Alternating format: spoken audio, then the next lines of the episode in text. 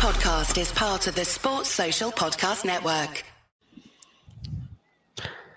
Howdy, folks. Welcome back to Viva the Cats. I'm your host, Justin Hiles, accompanied by my great friend, Steve Maurer, and we are here to talk all of the things covering the Bearcats.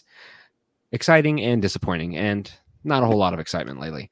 Uh, we, of course, are the 10 12 representatives of the Cincinnati Arms. So make sure to check out our network as well as our sponsors, Charlie Hustle, which we will cover more later in the show. Steve, we are on back to back losses. Um, I wouldn't. I wouldn't blame people if they just didn't want to listen to anything at this point in the season if they're just tired of watching games. I know I'm tired of watching games. I'm tired of having hope, um, which you and many other people have uh, looked cast cast your aspersions upon me for having hope um, and yet i still try to find hope and uh, i think it's gone now well i don't mean to cast aspersions on you per se uh, i'm just trying to just you know I, I think try to live a healthy lifestyle while bad things are happening to us and um, I, I tell myself that if I prepare myself for something to happen and it happens, I won't be as disappointed as if I like, you know, think something might happen and it doesn't. So I think that's part of growing up, Justin. Um, unfortunately, you you lose that uh, childhood uh, gleam of anything can happen, and you start to come to the realization that uh, Cincinnati is now one in twenty five in their last twenty six games against top five teams. So, do we uh, really need to say much else? I think we can just send it. just hit upload. Thanks, everybody. Appreciate you. Uh, Have a good one. Support Charlie Hustle. Uh, support 10 12 podcast. No, please stay. Well, we got some good stuff for you. Yeah, I think uh, let's just unpack this one tonight. Um, so we are fresh off of the 11th straight loss. The 11th straight loss. It's uh that's double digits. That's a fat number. Um, you know, I didn't think it was going to get any better. Yeah, specifically to Houston. I mean, it, it feels like 11 straight to just this season, but uh, you know, I I didn't think that the season was going to get any better. Um, certainly the opportunities were there.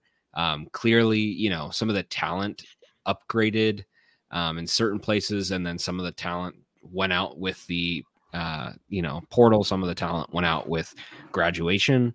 Um, and so I think it's a difficult year to try to get one over on uh, a number one Houston who is 15 and 0 heading into this game and uh, more of the same. I mean, I think that this is just one of those games that unfortunately the Bearcats found themselves in a very early hole, had to climb out of it. Then the second they go on their run, it's not enough.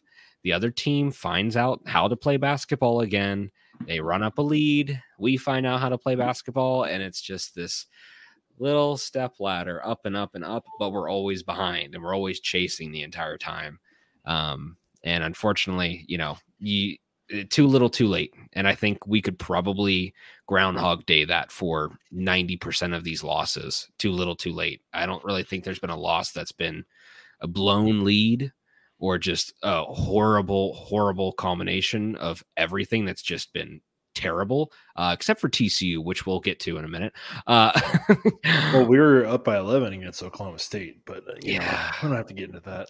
That's fair. But uh, yeah, no, I mean, you're right. You're right. It, it's every we game has had against West Virginia. We're uh, again. I'm sorry. I'm bringing. I'm bringing up. no, stuff. you're. You, but you're right. You're right. I mean, this is the thing with the season. It's just like it's hard to really pack in like what's been the problem, like what's been the consistent issue.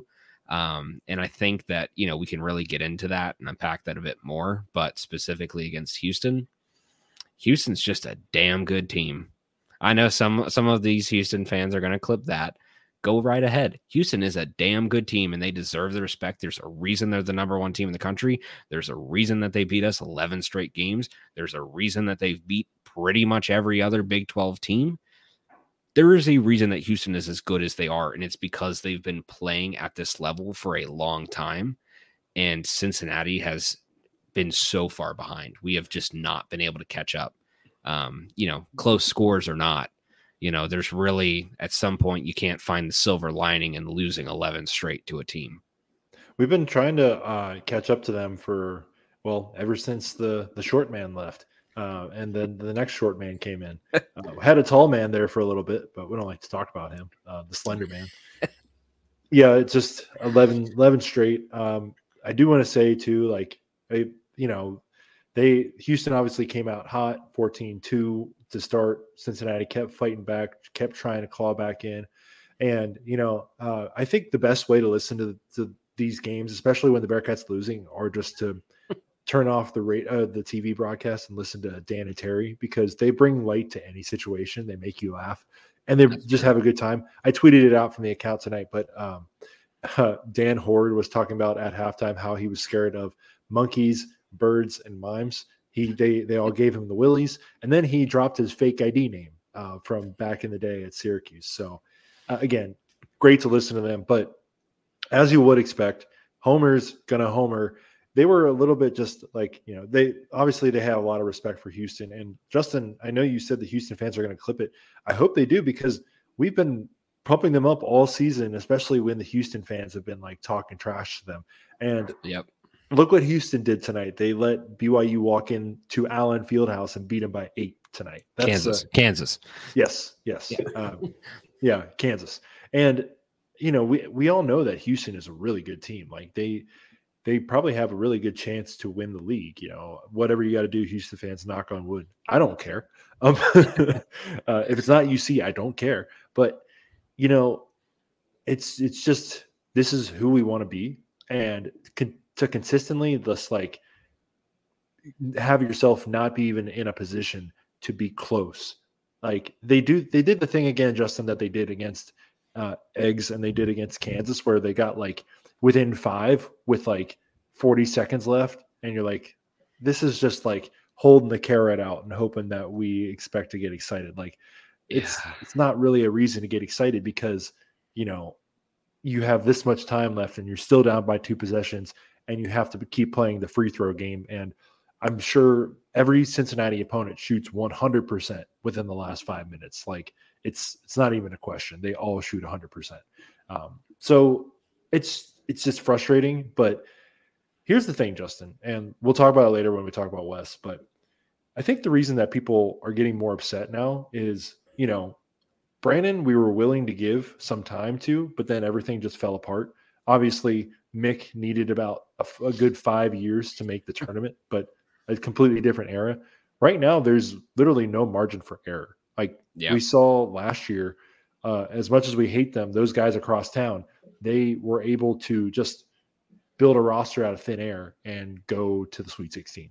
Like it's just so frustrating. Um, I mean, like you know, we've seen Arkansas do it. UNC looks like they they are just completely back to where they were two years ago after missing the tournament last year. Um, it's just the the margin for error and people's patience is just going to continue to wear thin, especially if these things don't eventually start to produce wins and results. And, you know, it's it's just kind of like at the point where we shouldn't expect to like win this game. We should expect to be close because we do keep games close. But in this Houston game, it's been 11 straight times where the nail, the hammer has hit the nail, and as mm-hmm. expected, you know, the nail does not fight back. Yeah, I mean, I think uh, this whole season, but really against playing Houston, I feel like you can equate it to the Truman Show. You're just living inside this dome, and sure, there's some little, some nice things here and there, but eventually you find out that you're just stuck. like, and there's not really a way out. Uh, and, and unfortunately, I, I, don't see how this situation against Houston, I don't see how the situation against the Big 12 um, gets better with the way that things have currently been going. I, it's it's a very difficult situation to try to turn around when your talent is lackluster. Um, you know, I, I think that it's not even just the talent. I think you know some of it's coming down to coaching, some of it's coming down to you know just preparation, and I think on top of that, you also have to fight with the fact that it's like you can do all those things that are within your control, and then you're just going to have good teams. So it's like you're you're fighting this uphill battle in which you were definitely not prepared for going into this conference. Um, and we'll we'll get into that and unpack that a little bit more. But you know, I, I think with Houston, we're just going to be consistently behind this team for a long time until the talent really starts showing up and until that Big 12 recruiting starts hitting.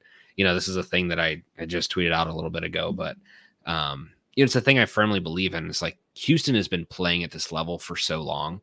They have this is not like an overnight thing. Um, and Terry actually mentioned this earlier on his broad on the broadcast. Um, but when you look at the situation that we had in Cincinnati, like we were the top dogs in the American. Like Cincinnati was the team to beat. And Kelvin Sampson was there the whole time, watching, waiting.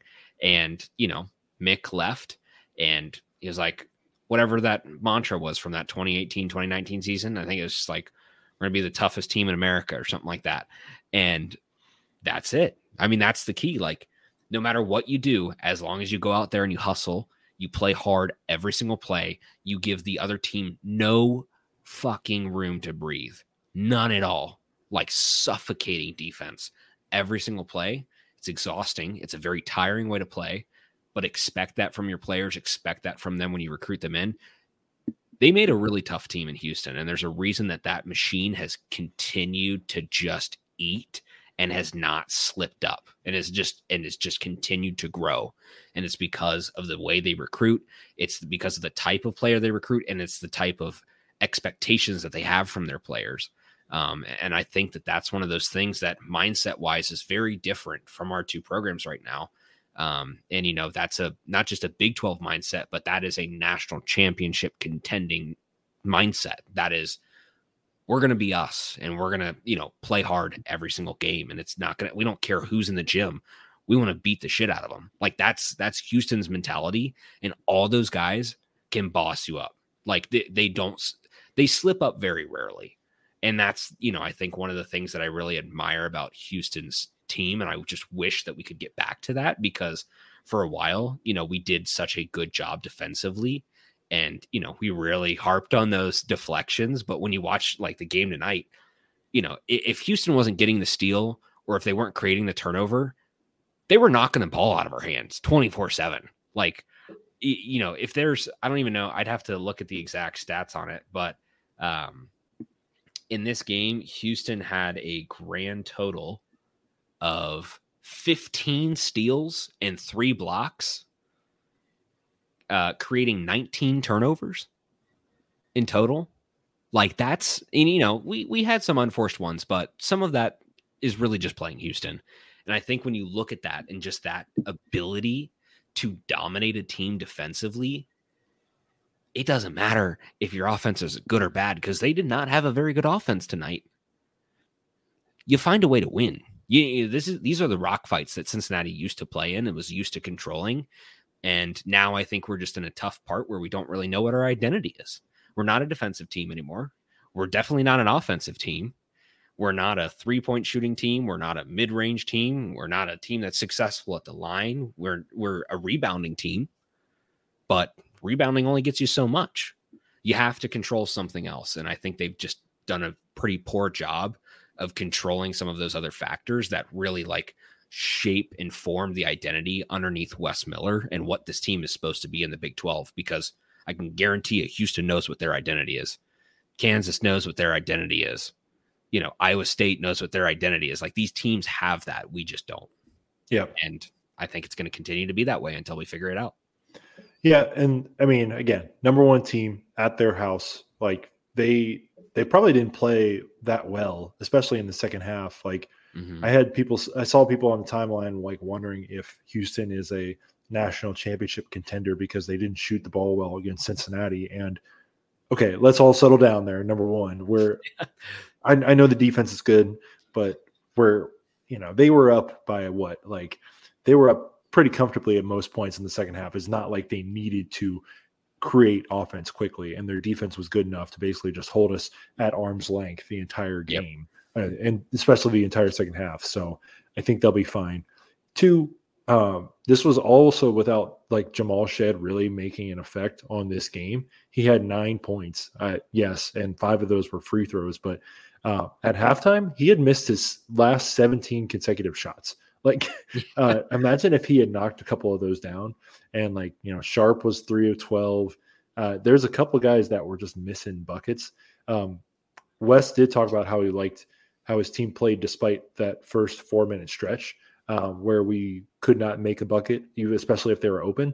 Um, mm-hmm. And shooting 26% from the uh, from the three point line will uh, that'll do that. Um, here's the thing, Justin. Let's talk about that uh, as part of TCU as well. But I think at this point, other teams have figured out that they know that we cannot shoot the three ball that well. So they're willing to give us those open looks because they know that we are ineffective in that way. And they're trying to take away Aziz, try to take away that short game that mm-hmm. Jizzle has. Anything within the paint, they're looking to take away, and they will willingly let us take those shots on the outside. Um, I'm a Suns fan, and last year we had Josh Okogie, uh, uh, who was like, this was after they got the uh, got Kevin Durant, you know, Durant, Booker. Uh, I don't exactly remember the other guys on the line. I think Ayton was still in there. God, I'm mm-hmm. so glad glad he's gone. But they were relying on Josh Okogie to knock down the threes to really make a difference in games. And you know, that's Josh Okogie, like not really anybody you're going to sniff at, you know.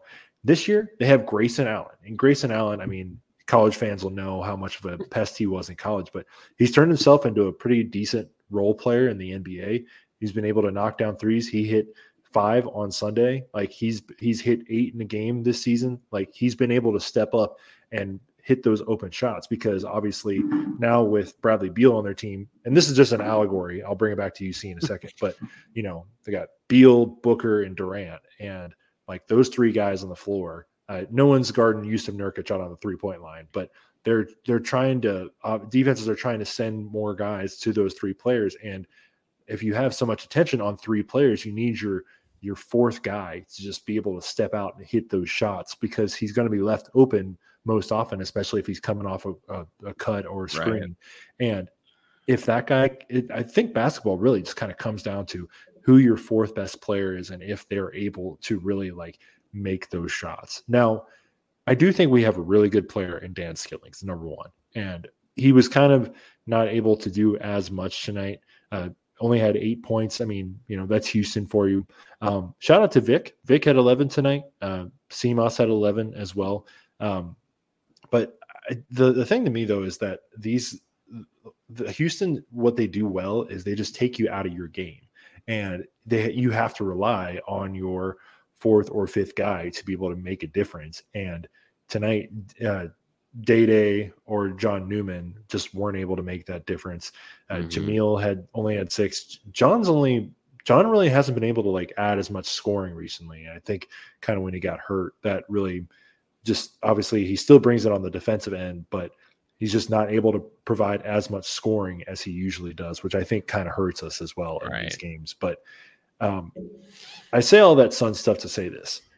Missing CJ Frederick, of course, which you know he he would have been able to help knock down those shots, and he kept us close in some of those games that he was able to play in. But also, you know, if you're if Josh Reed uh, had two wide open threes, wasn't able to knock down either of them. Uh, Jizzle missed a few few threes. Uh, Dan uh, went over three on threes, and if they're leaving you either pretty much open or not much, not very contested most of the time, you have to make them pay. You have to make these teams really feel that you feel threatened by your ability to shoot the three ball. And just don't think that UC has been able to do that this year. Uh, we kind of saw that last year where they had that live and die by the three ball thing. Um, and I, I'm fine with it. It's modern offense. I think UC fans have wanted a modern offense for about 15 years now, but it's just frustrating when you're doing a lot of ball screens at the top of the key and there's not able to get much movement. There's a couple like 30 second violations earlier in the game, um, and you're not knocking down your open shots. It's just like it's so demoralizing to see your your team just like have an open three and just break break. It's the, that's like just so annoying. Yeah, I mean, I think I think the thing that like you know I take away from a lot of that too is just like you said the the fourth man. I think the fifth man too. Like having the other guys be able to create that draw. I mean, and let's look at this. I you mentioned earlier that like Jamal Shead didn't really put a lot of points on the board, was missing some of the shots. Guy had 10 assists. He probably added another one on there. Yeah, 11 assists, four steals. That's that's pretty damn good. Like that's that's not like an easy thing to do in college basketball. 11 we call that the the Dewan Harris game where Yeah. you have no shots but uh, uh, 10 assists. 11 assists on 67 points. So, you know, do the math. That's that's a pretty high contribution rate. Um, and I think that that's one of the things that again I really focus on is because you look at a player of his level, all that he's doing there, you know, the reason that he has 11 assists and he doesn't have, you know, double digits in points is because we're doubling half half the game. We're focusing on him. I remember towards the end of the game when we started actually bringing it a little bit close and it felt like, okay, maybe there's an outside shot. We doubled Shead and then he dribbles left, dribbles right, chucks it straight down the center of the key, right in the paint. I was either Cryer or Sharp or somebody just popped it in. Like, I mean, it was effortless. And we're in full desperation mode. You know, on the play before that, like Houston is just doing full press coverage and like we have no room to breathe and it's suffocating defense. It's like, okay, we scored a bucket. We found a way. Let's turn around and do the same thing that they just did to us. Let's hold him to a point. You you double him immediately and everything disappears. Not an no other guys are covered and you leave somebody wide open in, in the paint. And it's just I think that's where I come back to is like the thing with Houston that's so impressive and I think the the issue that we still have is there's always a second and third and fourth layer behind their defense. And for Cincinnati, like we don't have that. Like it's, you know, you got John Newman or you got Day Day Thomas out on the floor. You got your bigs who are, you know, covering their man. But we don't have that like second help, third help kind of guy who's just behind there. And, you know, I was listening to the um, actual like color commentators and broadcast too.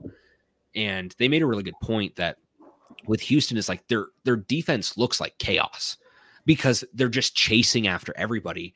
They're getting their hands up and they're just kind of moving around a lot. But there's a system behind that. And it's not just like scramble and cover everybody. It is a very very full send like all points covered type of defense. And there's a reason why we couldn't get a lot of shots up. There's a reason that we couldn't find a good shot and it was so difficult because we couldn't penetrate past the arc. We w- didn't want to shoot the three ball because if we shot the three ball, it was contested. We got into inside the paint, and then next thing you know, you have one guy down the paint, but you have two on the outside. The second that our guy dives into the paint to try to score a bucket, he gets a deflection. Somebody gets a deflection off of him. Somebody pokes him from behind and pokes that ball loose straight to their big, who then chucks it down court and then they go and score. Like it's just one of those things that their system is so, so well rounded. And, you know, our defense is just, it's so far from that. And I, think it used to be very efficient in that way. Um, of course, we didn't really have the best three point defense, but we were great in the paint, you know, especially in the Mick era. Uh, it was kind of like just pray that they don't shoot threes, and I think we'll win the game.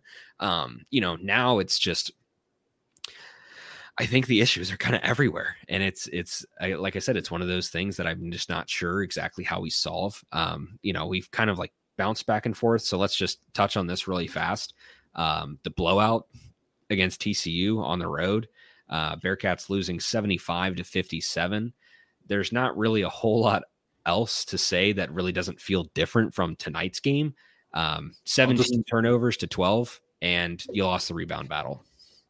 I'll just add. I'll, I'll just ask you one thing because we had talked about this, but um, what is the last like minute and second mark of the game you remember watching before you turned it off? Uh, probably like six, seven, six Yeah. minutes left. Yeah, I think mine was about like uh, eight minutes, and I was like, I think it was like the eight minute media timeout. Like, um, for context, I had the Reds spring training game on the main screen with the audio, and the Bearcats were on my laptop, um, muted. One because I heard that the the the audio was basically underwater, so you couldn't hear anything anyway, or you didn't want to listen to the audio anyway. But yeah, so that's basically just about how that that went on Saturday. Uh, didn't even seem like they were close in the first half either. So it's just like you think about tennis, Justin, like the amount of unforced errors that a player can have during a oh, game, yeah. and that's just them by themselves. Like the Bearcats combined, they do a lot of unforced errors. Like I think what I think they're pressing like most recently, and you know they were able to succeed and win against Texas Tech, but they have one win in their last five games, um, and that was at UCF, which whatever um, by two points.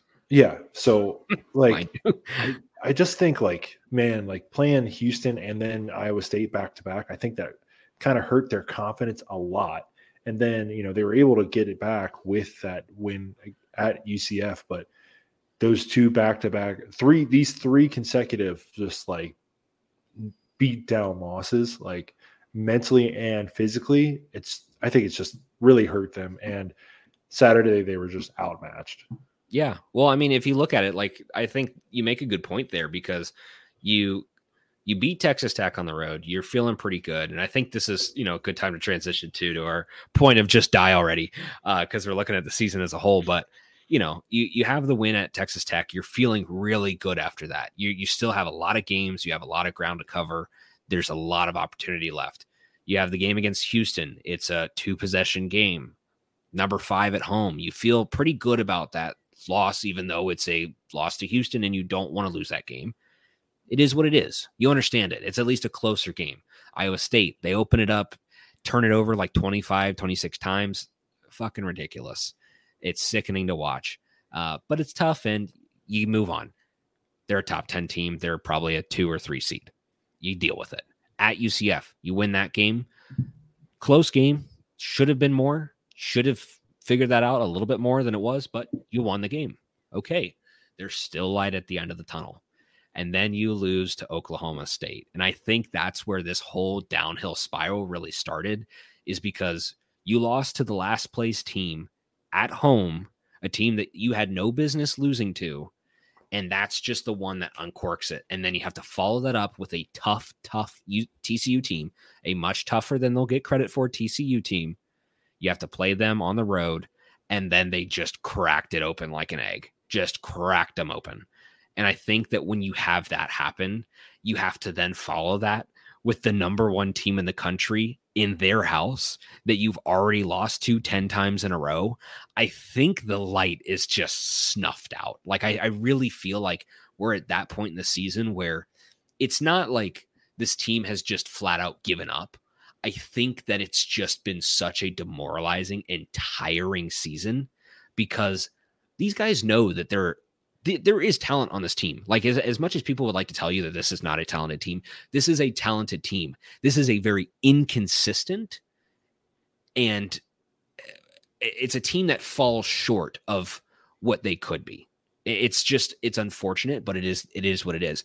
There is a lot of talent to go around. The problem is that they just don't capitalize on it. The problem is that they don't stitch it all together and make it consistent and do the right things at the right time. That takes chemistry that takes time that takes coaching. There's a lot of separate factors that go into that but individually these guys are all very capable. It's not like you look at half this roster and say like there's no business these guys have no business being in the Big 12. I think there's a couple guys who are playing up to a higher level than they're used to or should be, but mind you, still very capable players. And I think that that you're just at that point in the season where it's started to wear on you. You've just been, you know, railroaded this whole season and you're just trying to get to the end of it. Um, you know, and unfortunately, now you got Kansas State Oklahoma on the road, and West Virginia at home. You have two very winnable games there. One of those is going to be tough. I don't expect them to win at Oklahoma. You know, if you had any hope, I think you lost it at TCU. I think you lost it tonight. Um, but when you look at those three games left, this is our topic of of the moment just die already. Like, I mean, I think for most Cincinnati fans, as much as they don't want to see them lose to Kansas State or see them lose to West Virginia, like the only the only shot that you have right now is to beat Kansas State, Oklahoma, West Virginia, and then win one, two, and three games and go to the Big 12 championship If you do all that and you lose in the Big 12 championship, you probably still have a shot. If you don't go undefeated up until that point, you're done. You are cooked. Like there's no chance. And I think it's done now. Like I feel like it's pretty much done. So I feel like we could probably all let go of it. I have mentally let go of this situation. I just know that through through theory and math, there is a possibility. But if you're holding on to hope after tonight's game, I kudos to you. It's there's just there's nothing left for this team other than to win the Big 12 tournament. Like that's that is your only chance really for the rest of the season unless you stitch together a miracle 6 game winning streak after losing after winning what? 3 of your last 10. I don't I don't know what else to say to that. I, I'm just I'm hoping that they just finish it off and I can just let go. so we got we had cardiac Kemba in 2011. Who is the uh uh, should we say like Saucy Skillings? Like who who's the guy that like you know Dan Shulman is going to shout out like after he hits like the game winner to win the Big 12 championship? Saucy Skillings. like I don't think it's going to be Dan Skillings.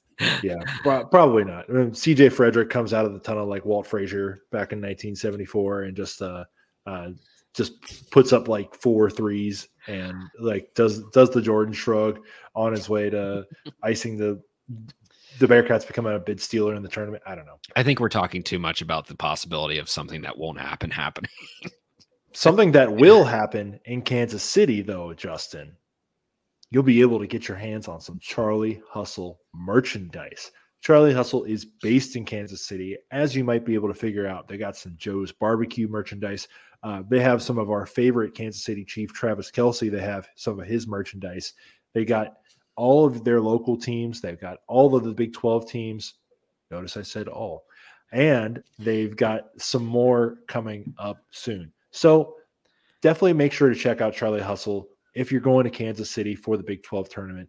Use that promo code 101215 to be kitted out, decked out in all your Charlie Hustle gear. That'll get you 15% off your first purchase at the website you can just be that guy, like you know the LeBron guy that's got like all the different jerseys. Like you can just have like all, Rob all Lowe, maybe Rob Lowe NFL. Yes, there you go. Big 12. Yes. Get that Kansas City shirt that says big that has the Big 12 logo on it. So uh, again, charliehustle.com, 10, 12, 15 for 15% off your first order. Keep your eyes peeled, by the way. Yeah, keep them peeled. Um, speaking of peeling back more eyes, we got some grades. We got some grades that are going to raise some eyebrows. Midterms right are in, baby. it is time.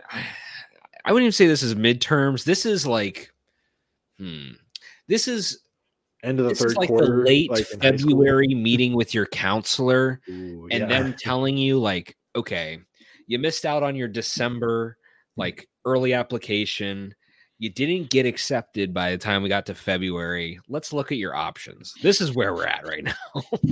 this is the shits hit the fan and why not just look at your grades and see what your options are? You know, community college isn't bad. I went. this is true. Community college is not bad. It's it's it is it is NIT, actually a very though. economical economical choice. Um, and it would seem that based on some of our votes, that some people think Wes Miller should be coaching a community college. So let's get into it. Grading our lovely coach, Wes Miller. Um, I think he had a lot of great one liners after tonight's win, uh, loss. Sorry. Whew. Oh, whew. That's well, sorry. I just felt, felt, I needed to say a win, but it didn't happen. Um, you know, I think you could argue that Wes thinks every game is a win, even if it's a loss. Uh, there's still something to gain. Um, you know, I think I think the hardest part of grading Wes Miller is there are a few factors.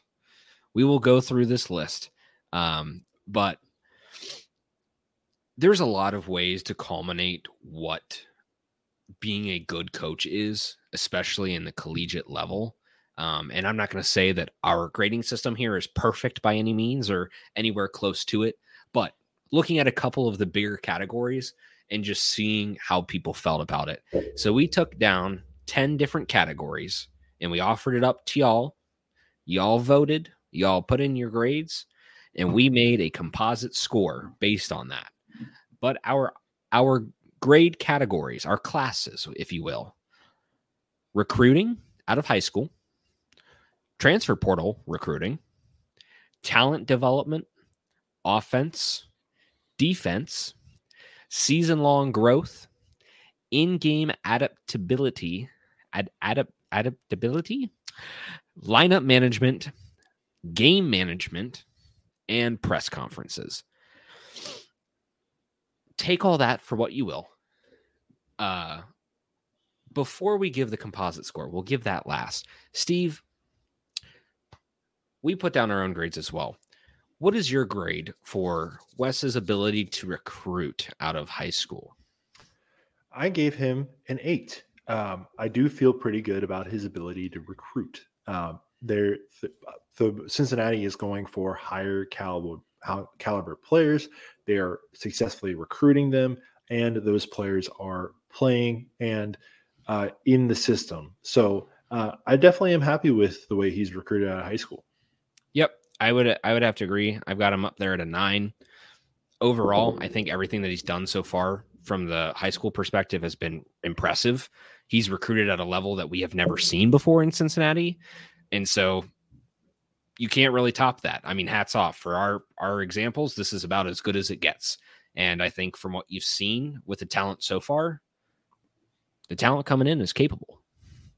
So, with that said, uh, next category portal uh, recruiting. Yeah. So, uh, we were talking about this today in the in the group chat, and for every hit, there's been a miss. Um, Kalu Ezikpe comes to mind. Uh, so, with that, I I gave him a five. I think he's done well, but there's also a couple misses in there. That's fair. Um, I was a little more positive on that one. I gave him an eight, and I think the I think the main reason that I give him that is just because, you know, you could look at the miss of a Pay. You could look at technically CJ. CJ is a great player, but injury prone, and this is the thing that we knew coming in. But then you also look at some of the wins. Aziz has been a very positive addition to the team. You look at last year, Landers Nolley, he is playing at an NBA level, folks. He is a talented, talented player. And we stole him away from a conference member when we were still in the American. So to have that, I think it just, I, I think he has the ability to do that. And I think he has a, a smart use of the portal, uh, but still not perfect. And I do agree there is a lot of work to be done there. But I think his talent evaluation of that has not been bad. I think, you know, just not everybody always works on the roster. Um, next, go up, get DaRon, go get DaRon Holmes this year, and uh, yeah, that'd be nice. Yeah. That'd be real nice. I mean, yeah. Mans has put himself into uh, Wooden Award contention. Uh, another Dayton player, Wooden Award. Uh, who would have thought? Um, talent development, Steve. So I am a little bit harsher on him for this, um, and I gave him a three. Uh, and here's why, Justin. Uh, Rayvon Griffith has sat on the bench for a year, and obviously we've talked about that. How he, I, how I got to see him in person, how he probably needed to bulk up. Not as acceptable, but I'm fine. Sage Tolentino has not really produced much in what 10 combined minutes of basketball for us mm-hmm. developmental project um, and you know, Jizzle has been good for us this year. I definitely like like what he's been able to do, but I kind of wonder if that's more of Jizzle being Jizzle rather than us develop, developing him. Um, Day Day has uh, not been developed. He is still Day Day. Um, he continues to make the same mistakes, and it is just a little bit frustrating. Um, big men have seemed to regress as the year uh, years have gone on and not gotten better. Um, and it just you know to me it seems like either our players hit a ceiling or they're not really getting where they need to be. Now I will say I'm giving him that extra that three there because look at what he's done with Josh Reed. Josh Reed has become a solid defensive player. Look at what he's done with Dan Skillings. Dan Skillings has become a solid offensive player and like continuing to lead this team from that side. But it's just that the, it's you know I don't want to like say I can develop any better than him, but it's weird to me that we've got at least two roster spots that are just being saved for developmental purposes. And who's to say that Betsy and McKinley next year will also not be more developmental prospects? And at some point, to me, it's not about who we can develop and continue bringing in here. It's about winning. Like we need, this is Cincinnati basketball, Justin. Like I definitely look, I get it. I'm so glad that we recruit these guys instead of just like, you know, guys like I love Keith Williams, but Keith Williams is not the same as the guys we're recruiting right now, you know, and mm-hmm. there's a lot more talent in there. And I think sometimes these uh, rating systems give these guys such high stars because there's a lot of potential there. But right. I think maybe in the future we need a couple more ready-made basketball players coming in to like yeah. be able to produce right away, and that's hard to do in the Big Twelve as well. Yeah, that's fair. Um, I gave a little bit more edge to him, I think, just for some of the more positive reasons that you were saying. Um, you know, between Dan, um, I think Jizzle has shown improvement over this year. I will say, I think a lot of that credit just goes. We knew the talent was there with Jizzle, and I think now it's just starting to show out a bit more on the court. Um, but you know, with Dan, I know a lot of people are going to probably uh, bat an eye at this one. I don't know what the hell happened, but Vic Lock, Viktor Lakhin made a lot of improvements and then just fell off planet Earth.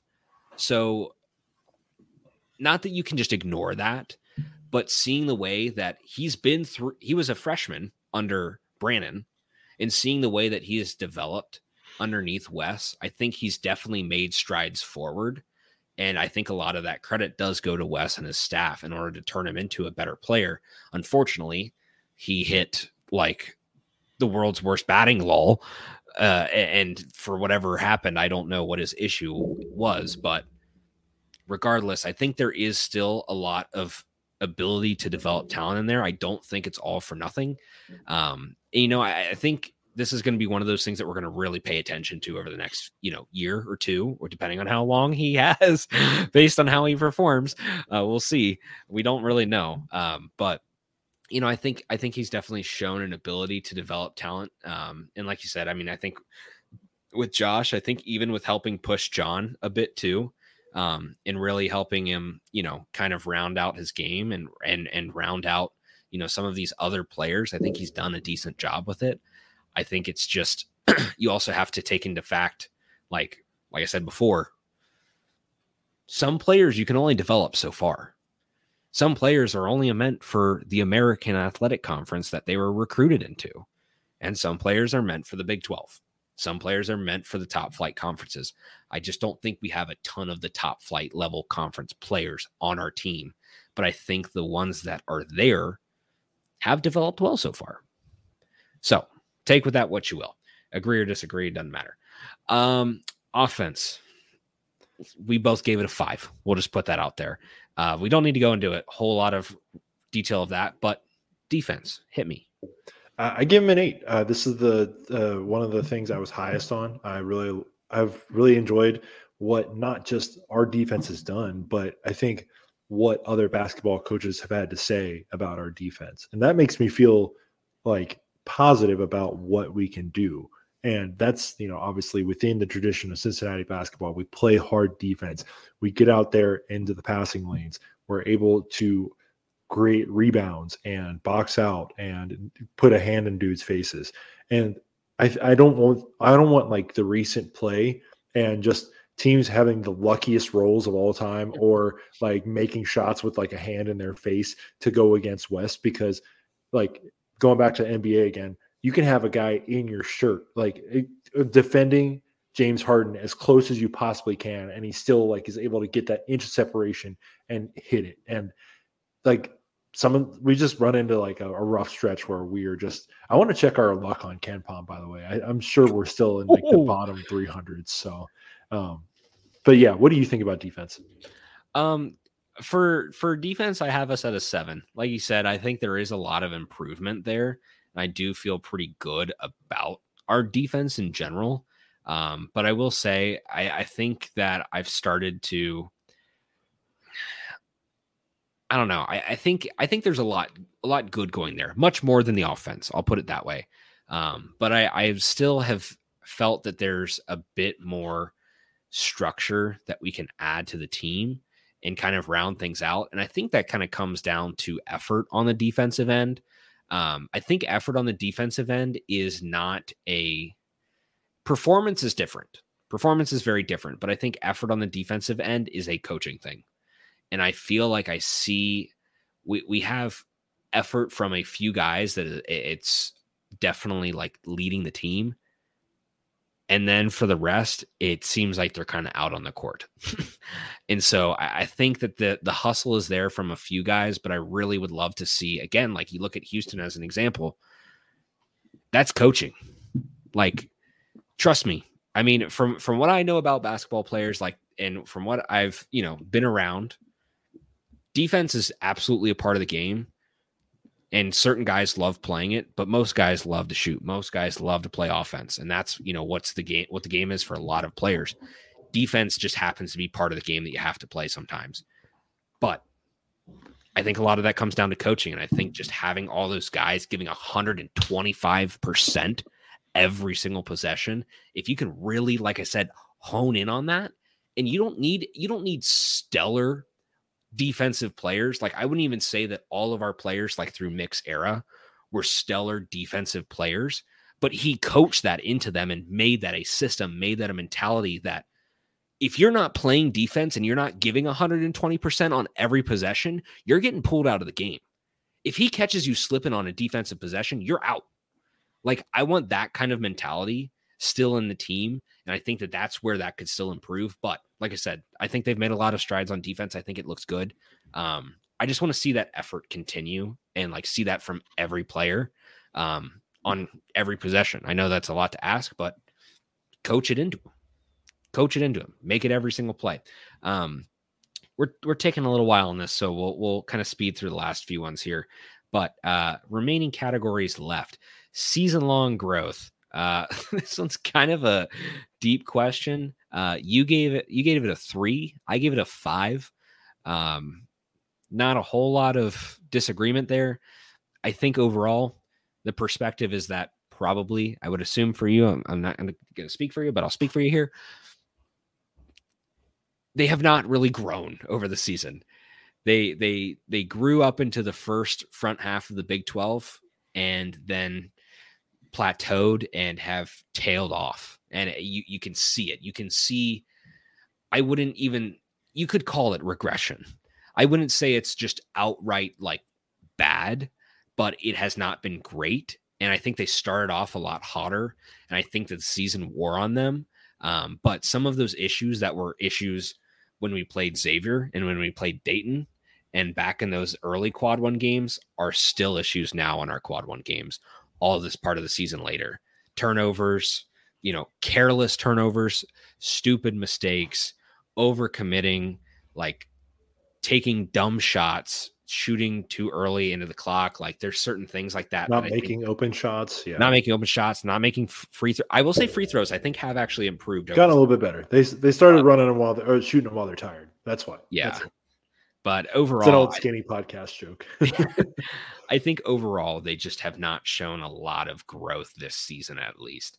Um, you could look and, at other seasons too, but and for me, I'm kind of like mixing season long growth, in game adaptability, and game management, kind of like giving them similar grades because yeah, you've seen over the past three seasons how you know just we'll be up in games like into the second half, up ten, up eleven what were we up at like ECU last year? We were up like 22 or like right. 20. Like there's been multiple games where they've had double digit leads with like 10 minutes to go in the second half and just completely like blew it away. And the difference between last year and this year, it's completely different set of players that are playing in those games.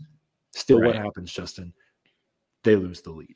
And yeah. it's just just frustrating. That's why I'm giving him such low scores there, just because um, like for example, I uh, we'll move on to the next one. Uh, in-game adaptability, I gave a three to as well, just because. Mm-hmm. And you're a little bit higher on me. You're a six, but man, it just seems like you know we're still giving up open threes later into the game or we're not contesting those shots later on. And I understand our guys get tired. We probably only can run five or six guys that really have that caliber and we have to run out some of those younger guys at times, but like just during games that you can see when we start to wear down, it's about that 30 minute mark, which is yeah. like why we have the strength factor, like the monster factory. Right. Like I'm not calling out him, but man, like I, I definitely some of this stuff like our strength and our stamina have not been as good as they were in the AAC. Yeah, I think part of that though too, like when you say that, it's one of those things that it might just still be an AAC level. Yeah, and, and I, am not, you know, that's, fine, no but still, anybody, like we were. I think it's like expecting that your same staff and everything is going to be making big strides between the AAC and the American and prepping these guys and being different. I, I, think it's just it's it's not saying that they're not ready, but I think it is a it's struggling to expect that that's going to be a similar level of stamina and wear on your players, the muscle that you're going to need. I mean, we've seen the guys just get back down in the paint. We've seen them just get absolutely blown by on you know from some offenses that just quite frankly, like we should be keeping pace with defensively. But you know, overall, like I, I think I think Wes has shown an ability to to try different things in games, and I think that he's actually, you know, he's shifted some of his his strategic choices throughout the season um, based on you know the situation at hand, which has been okay. But you know, moving forward to like lineup management, uh, a lot of people were not really fans of that. Um, I I personally have not really been much of a fan of that either.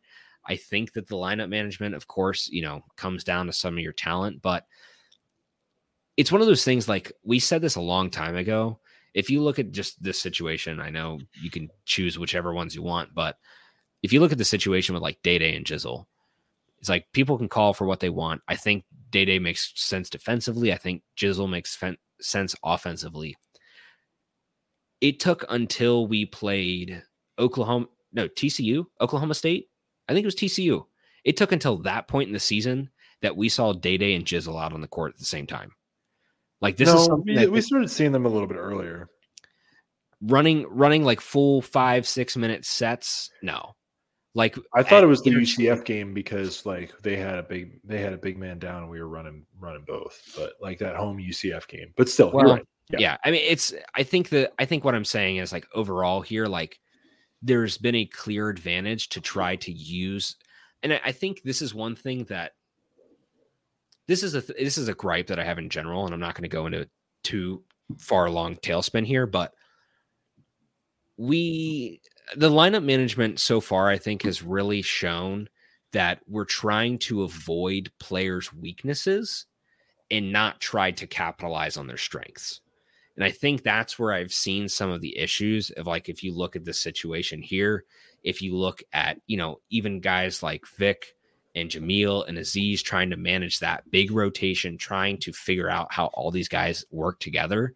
I feel like a lot of it's been, you know, we might not have this advantage here, we might not have this or this or that, but look at what our specific advantages are against certain teams. Look at what each guy on the court that you're putting out there provides you and play those strengths when you need that strength on the court. If you need offense, throw the offensive guy out there. If you need defense, throw the defensive guy out there. But don't throw all of the defensive guys out on the court at the same time when you need offense when you're down 10, don't throw all the defensive guys out on the court to try to stop the bleeding. Play to win. Throw some guys out there that can get you a bucket. I feel like we've just kind of been, it's everything's so reactionary and it's not really proactive in a lineup management, which I feel like has just been part of our struggles this year. Is we've just not really been able to like do multiple things at once. It's been like push and pull and push and pull. And that, from the, that to me has been annoying. From this, uh, from a starting lineup point, that and like that's kind of where I give a little bit of a higher grade here. I give a six. Um, I do think that him kind of by being forced to have to play different starting lineups like through the preseason, I think it's gotten a little bit better. And Dan is rightfully taken a starting role as the season has gone on. And I think that's that was the right decision. Dan's been probably your best player all season, and especially in conference play. So I think just just that decision and not like being stubborn or anything, like letting the best mm-hmm. players play. I do enjoy that, and taking Vic out um, when we were running that two two big lineup and it wasn't working. I do like that. I like that he was a, a able to adapt into that. But then you know, leading into like kind of like the game management thing, like I said before, how many times we've had like a 10 point lead, 10 minutes yeah. to go. Doesn't matter the year of his tenure, like year one, year two, year three, and then we just like lose the lead. Like it's just something about that the those last 10 minutes that I don't think he's truly figured out yet at this level. And I'm willing to give it to him, but I think next year is when people's patience is really going to start wearing thin. Like mm-hmm. I think we all know how hard it was going to be those first two years after Brannen, and then this year with the massive jump in in talent. But still, man, like at some point, like you can only go so many years without the fans not like getting upset. yeah, I mean that's that's totally fair too. Um, I'm looking at my grade. I had a six here.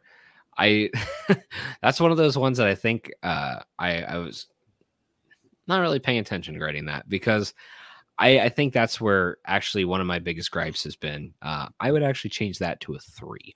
But, anyways, I think the game management definitely has been rough throughout the season. And and I think, you know, we've seen that, like you said, blowing leads is one thing. I think again, it kind of comes down to situational awareness. He's he's created an ability for us to get back into a lot of games, which which is where I will give him some credit um, you know, clawing back in some games. But I think the other issue is getting the team prepared to play in the first half.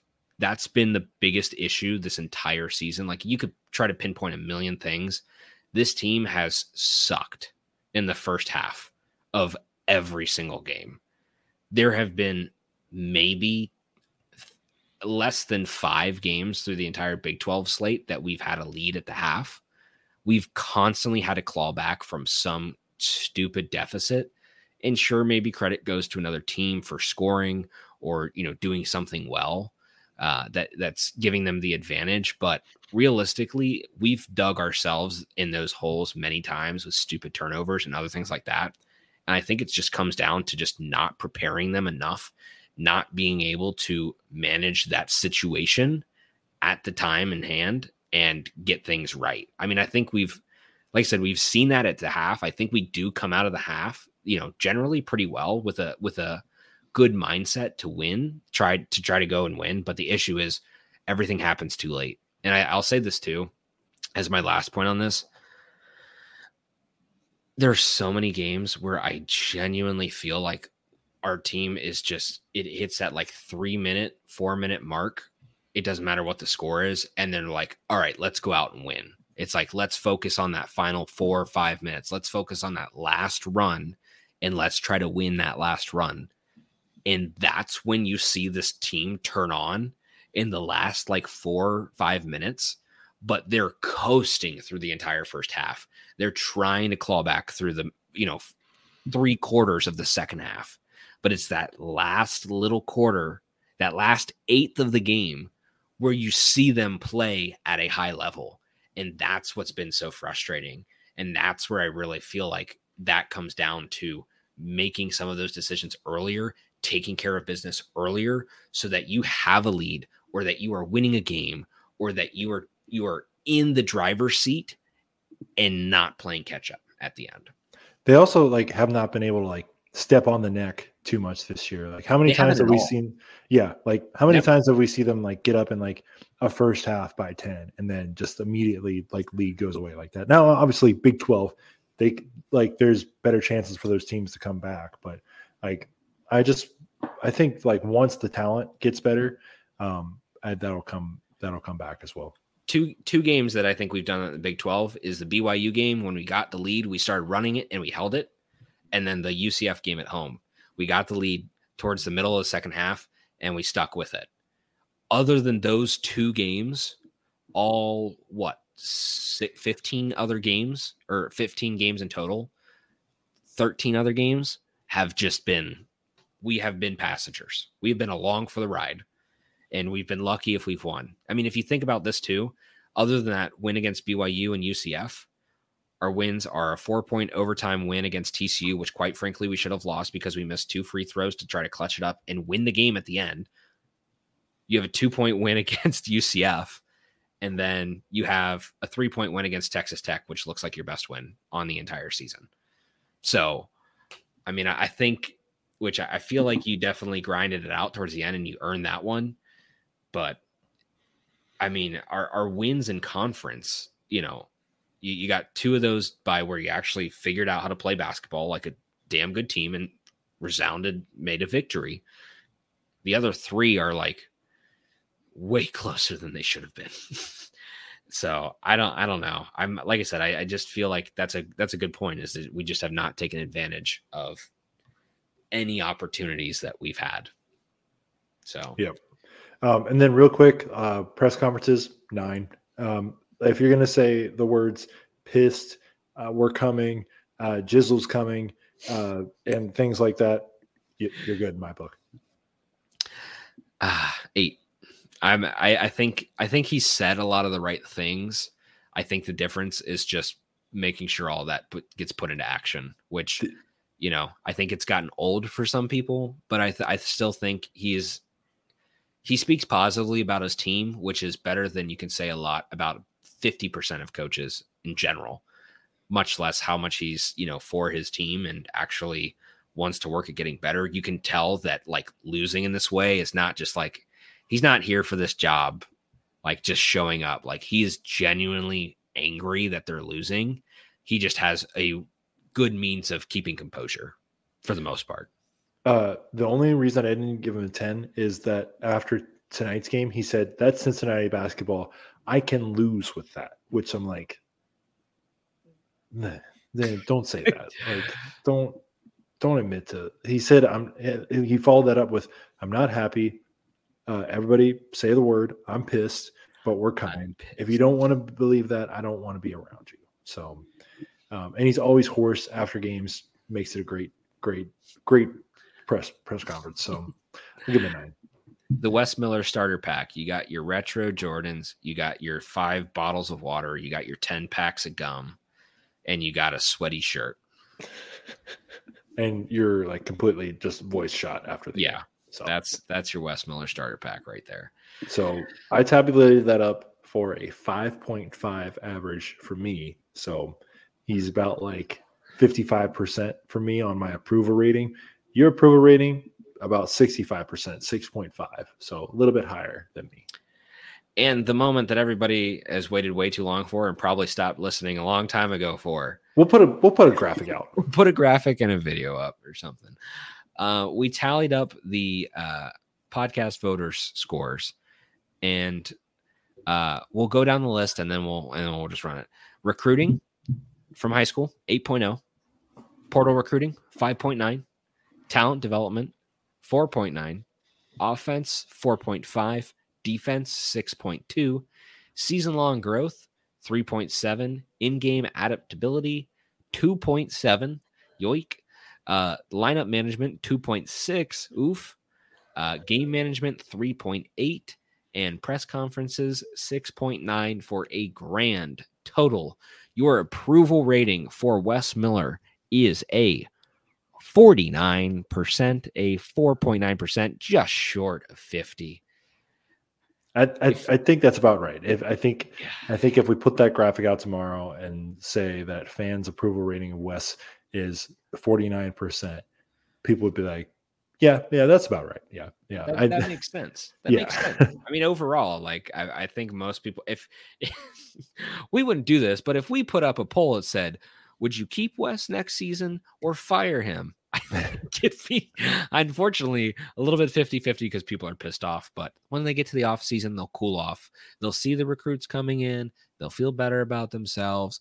We'll get to beat up on some cupcakes and then we'll get right back to the Big 12 and maybe we'll be better. Uh, we have talked for an eternity. We are over our budget. So let's just do this real quick.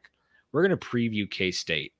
Let's just preview K State with this. K State is seven and eight in conference. The Bearcats are five and 10. K State last year was a very good team. K State this year, not a very good team. You want to know what K State did last night? Uh, they had a lead against West Virginia at home. They went into overtime. Steve, would you like to know how big that lead was? Uh, I'll say 18. That lead cracked open. Where's the exact? There we go. Where's the team? There we go. That lead cracked open to a 25 point lead, which Kansas State blew because they went into overtime. They were leading 56 to 33 with 16 and a half to go in the second half. 25, 22 point lead with 10 minutes to go. Oof. Been there, done that. Um, you know, they really blew it. And uh, quite honestly, West Virginia blew it, blew this game because West Virginia had to hit some free throws at the end of the game to win it. Uh, and they didn't, but K State found a way to manage a, a, win there. I don't even know uh, really what else to say about that. But if you real look quick, uh, in front of a paltry crowd too, compared to what they were getting last year. So, and for the Kansas game this year. So, the octagon of gloom. if you if you do have tickets for Saturday's game, please go. Please fill it yes. up. Uh, we can't have another uh, article written by the worst newspaper in Cincinnati about how the Big 12 has not really moved the needle. So uh, make us look good. Please go. Yeah. We'll uh, we'll round off with this with our preview of the last five. We know how it's been going for Cincinnati. Not great. For Kansas State, they beat West Virginia in a knockout, drag them out, give up your lead, loss, win uh, win in overtime. They had a win against number 25 BYU, 10 point win at home, uh, but they lost at Texas. They lost to TCU by one possession. They lost at BYU by about six. And we'll just tack on an extra one. They beat number four Kansas at home. So they've had In a overtime. very interesting year, but I don't know. I think they're still a better team than the Bearcats. Uh, Hey, it's a team that you could say it's a should win, but you probably shouldn't expect it to be a should win. don't worry about it. Tang just wanted to get to overtime just to improve his overtime record to 12 and 0. That's true. He just wanted to He really. knew he had it in the bag. He's just like, come on, let me let me get another one. I get a bonus for every overtime win. Okay, I'm like Randy Edsall. so maybe we just the, the key is just don't get this game to overtime. Just win in regulation. win in regulation. That would be a lovely thing. Uh, something we have not done very much of. We have failed to do that 10 times in conference play. Um, and actually, we technically failed to do that 11 times because we went into overtime against TCU. That's right. With that said, uh, the Bearcats somehow are a 74, 74% favorite on ESPN's matchup predictor, which I think is just very favorable to home advantage in the Big 12. And that's all that really matters unless you're a really bad team and you're playing a really good team. Other than that, middle of the pack. But Kansas State, like I said, overall, um, they've had a pretty rough go of it this season. It's definitely been short of expectations. Uh, they lost a few good players out of uh, the end of their last season, where they made a pretty pretty miraculous run. Um, but we'll say this: they have three scores above 14 points a game. Um, they have a pretty pretty deep lineup. They've got a they've got about nine, ten guys with 10 or more minutes a game. Um, so they've been running that a pretty strong roster. Um, and overall, you know, I think one of the biggest things to pay attention to here is they they've like I said they've had they've had a rough year, but they still have some key contributors that have been consistent.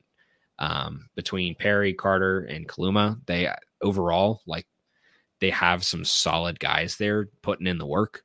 Um, and you know, I think that that consistency is really key. Uh, and even though they might not be winning all their games, um, they've they've managed you know some games against the teams that they should beat, and they've you know lost to teams that they should have lost to.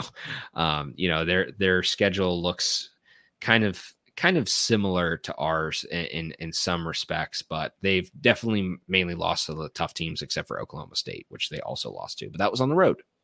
So do with that what you will. But uh, Kansas State for their one, two, three, four, five, six, seven, eight, nine, ten. They are three and seven out of the last ten, uh, which sounds fairly familiar when you're talking about the Bearcats. So do with it what you will. Steve, hit us with the Bearcats sports wrap up and send us to bed. Hey, if you thought uh, the basketball Bearcats have had a rough week, depending on your your sport of choice that is not men's basketball, they might have also had a rough week too. Uh, we won't talk about all of them because uh, it's too sad. But Bearcats sports wrap up commences in three, two, one, go.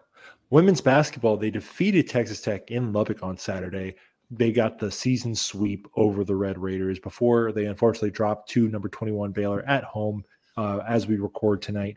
And they will visit Iowa State on Saturday. I believe uh, they are coming up. I think they've only got one more week uh, of their season left. So uh, definitely, if you if you can get out to one more their last game. Uh, Lacrosse defeated Central Michigan 17 at to 4 at home on Friday. And uh, remember that scoreline because they won at Butler 17 to 4 on Sunday. Uh, Cam Callahan and Alexis Rich earned AAC awards uh, for attacker and defender of the week, respectively. They will host Youngstown State and Kent State this weekend at Nippert. So women's lax on a heater. Go lax, go baby. Uh, baseball. They got two wins over the weekend against Ball State and Illinois, and I would prefer to not talk about the most recent two games they had because uh, it was a lot for the other team and a little for the Bearcats. Um, especially today, that was gross. uh, pitching might need a little work this year, boys. Uh, if you need an arm, you know, let me know. I got you. They will host a four-game series against NIU this weekend at home. Swimming and diving, they will compete in the Big 12 championships this weekend in Morgantown. Indoor track and field, Justin, who's our man on this show? Tyler fucking Worth, baby. Tyler Worth, baby. he was the best athlete on the weekend for UC uh, had the highest finish of any UC athlete, finished second in the mile this past weekend at the Big 12 Indoor Track and Field Championships, finishing second to an Oklahoma State runner. So, congratulations to Tyler, man. That's awesome. What a great indoor season. Hopefully, you can build on it for the outdoor. Uh, women's tennis, they will host Baylor and TCU this weekend. Uh, do not look at their most recent result because I don't want to talk about it either. And men's golf to wrap us up. They will start their spring season with a trip to South Carolina this weekend. And that will do it. That is the Bearcats sports wrap up. Wrap up. Steve. Well, you know, we've gotten to that point in the year. I think it's just gotten a little bit demoralizing. Uh, and we've yet again watched our hopes slip and fade week by week moment by moment, day by day, hour by hour, minute by minute. Steve, give us one glimmer of hope to send us off. As we are as we are listening, today is only 29 days from your first place division winning. I'm calling my shot now. Cincinnati Reds taking the field for the first time on opening day. As they say in baseball and in other sports, hope springs eternal. So maybe not for the baseball Bearcats, but for the Cincinnati baseball Red Stockings, this may be a good year for them. So, um, a, a, certain podcaster, podcast host on this channel has a ticket for the Reds to win the NL Central at uh, plus 450. So that that might be nice um, if they were mm, if they were able to do that. And I'm planning to go to my first spring training game this upcoming Saturday. So if Cincinnati Bearcat Sports has got you down, we've got FC Cincinnati playing in their second uh, leg of their Champions Cup on Thursday night at home against Cavalier FC. And then we've got Red Spring Training and opening day coming up soon. So stick with the Supporter Shield champions and stick with the future NL Central Division champions. Maybe the pro sports will turn around our luck for once this year. If there's anything that I've learned when Bearcat sports are down, the other sports are up. The rise and fall. Families are always rising and falling in America, isn't that right?